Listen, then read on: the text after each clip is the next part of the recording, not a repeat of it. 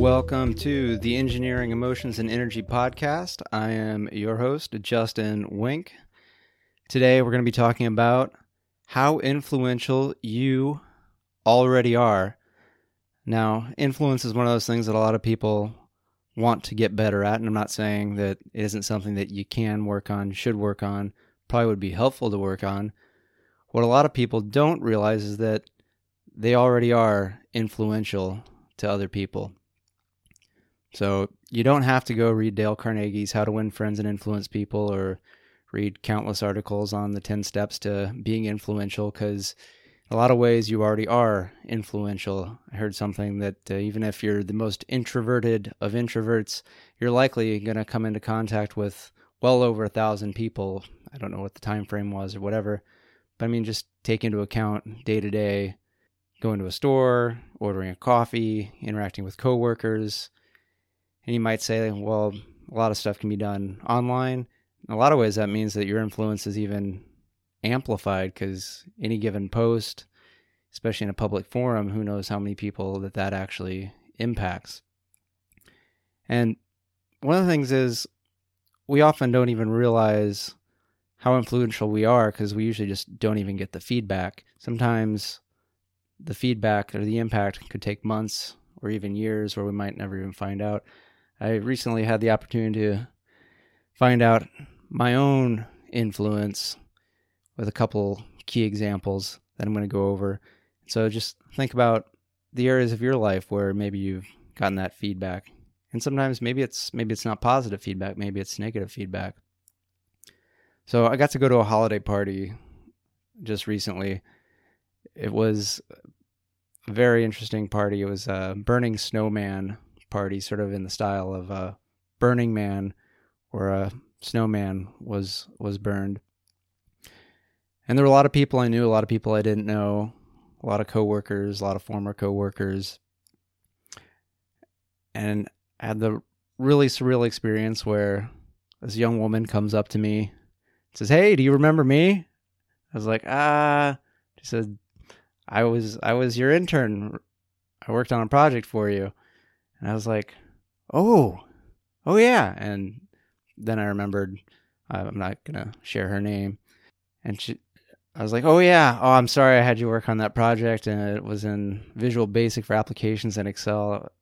I uh, learned not to have interns try to program in that because it's just such a challenging language, and there's other languages that are a lot more useful, a lot more fun, and a lot more marketable nowadays. So uh, I've learned to since have interns work in Python. She said, no, that was turned out to be fantastic because I was getting my degree in, I believe it was neuroscience. And after working on that project, even though I'm sure it wasn't that great of coding and you probably had to have it redone, I learned that I really loved coding. So I was a little bit too late into my program, so all I could do was do a minor in it. But now I'm working for a, a very large tech company. I'm not going to name the name of the company. You could probably use Bing to figure out what company it is. And this was, you know, two years ago. I had her work on this project for maybe only a couple weeks and was supportive. And I had no idea that effectively this cascaded her basically being able to find her ideal career path, at least for the time being. Who knows, right? Wherever anything can go. Another case where I got to understand how just me being me in situations and talking and being available and present can impact people for the better. A coworker came up to me and said, "Hey, what she said to me, I finally finally got it. I was like, "What? What was that?" He said, "Well, remember when we were on that business trip and we were talking about that relationship that I was in that I really wasn't digging it, but it was better than being alone. Finally, finally got away from that.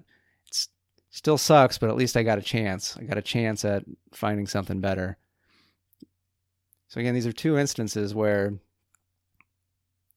the influence happened, the feedback didn't come till much, much later. One case about six months, another case two years. And then I'm sure there's other cases where I'll probably never get the feedback on what it did. So the question is what intention are you putting out there? What sort of feedback would you like to get? Whether it's the next day, the next month, the next year, what intention do you want to put out? Do you want to be putting out something positive, something where you're helping people make their life easier, make their life better, helping them get to what they want?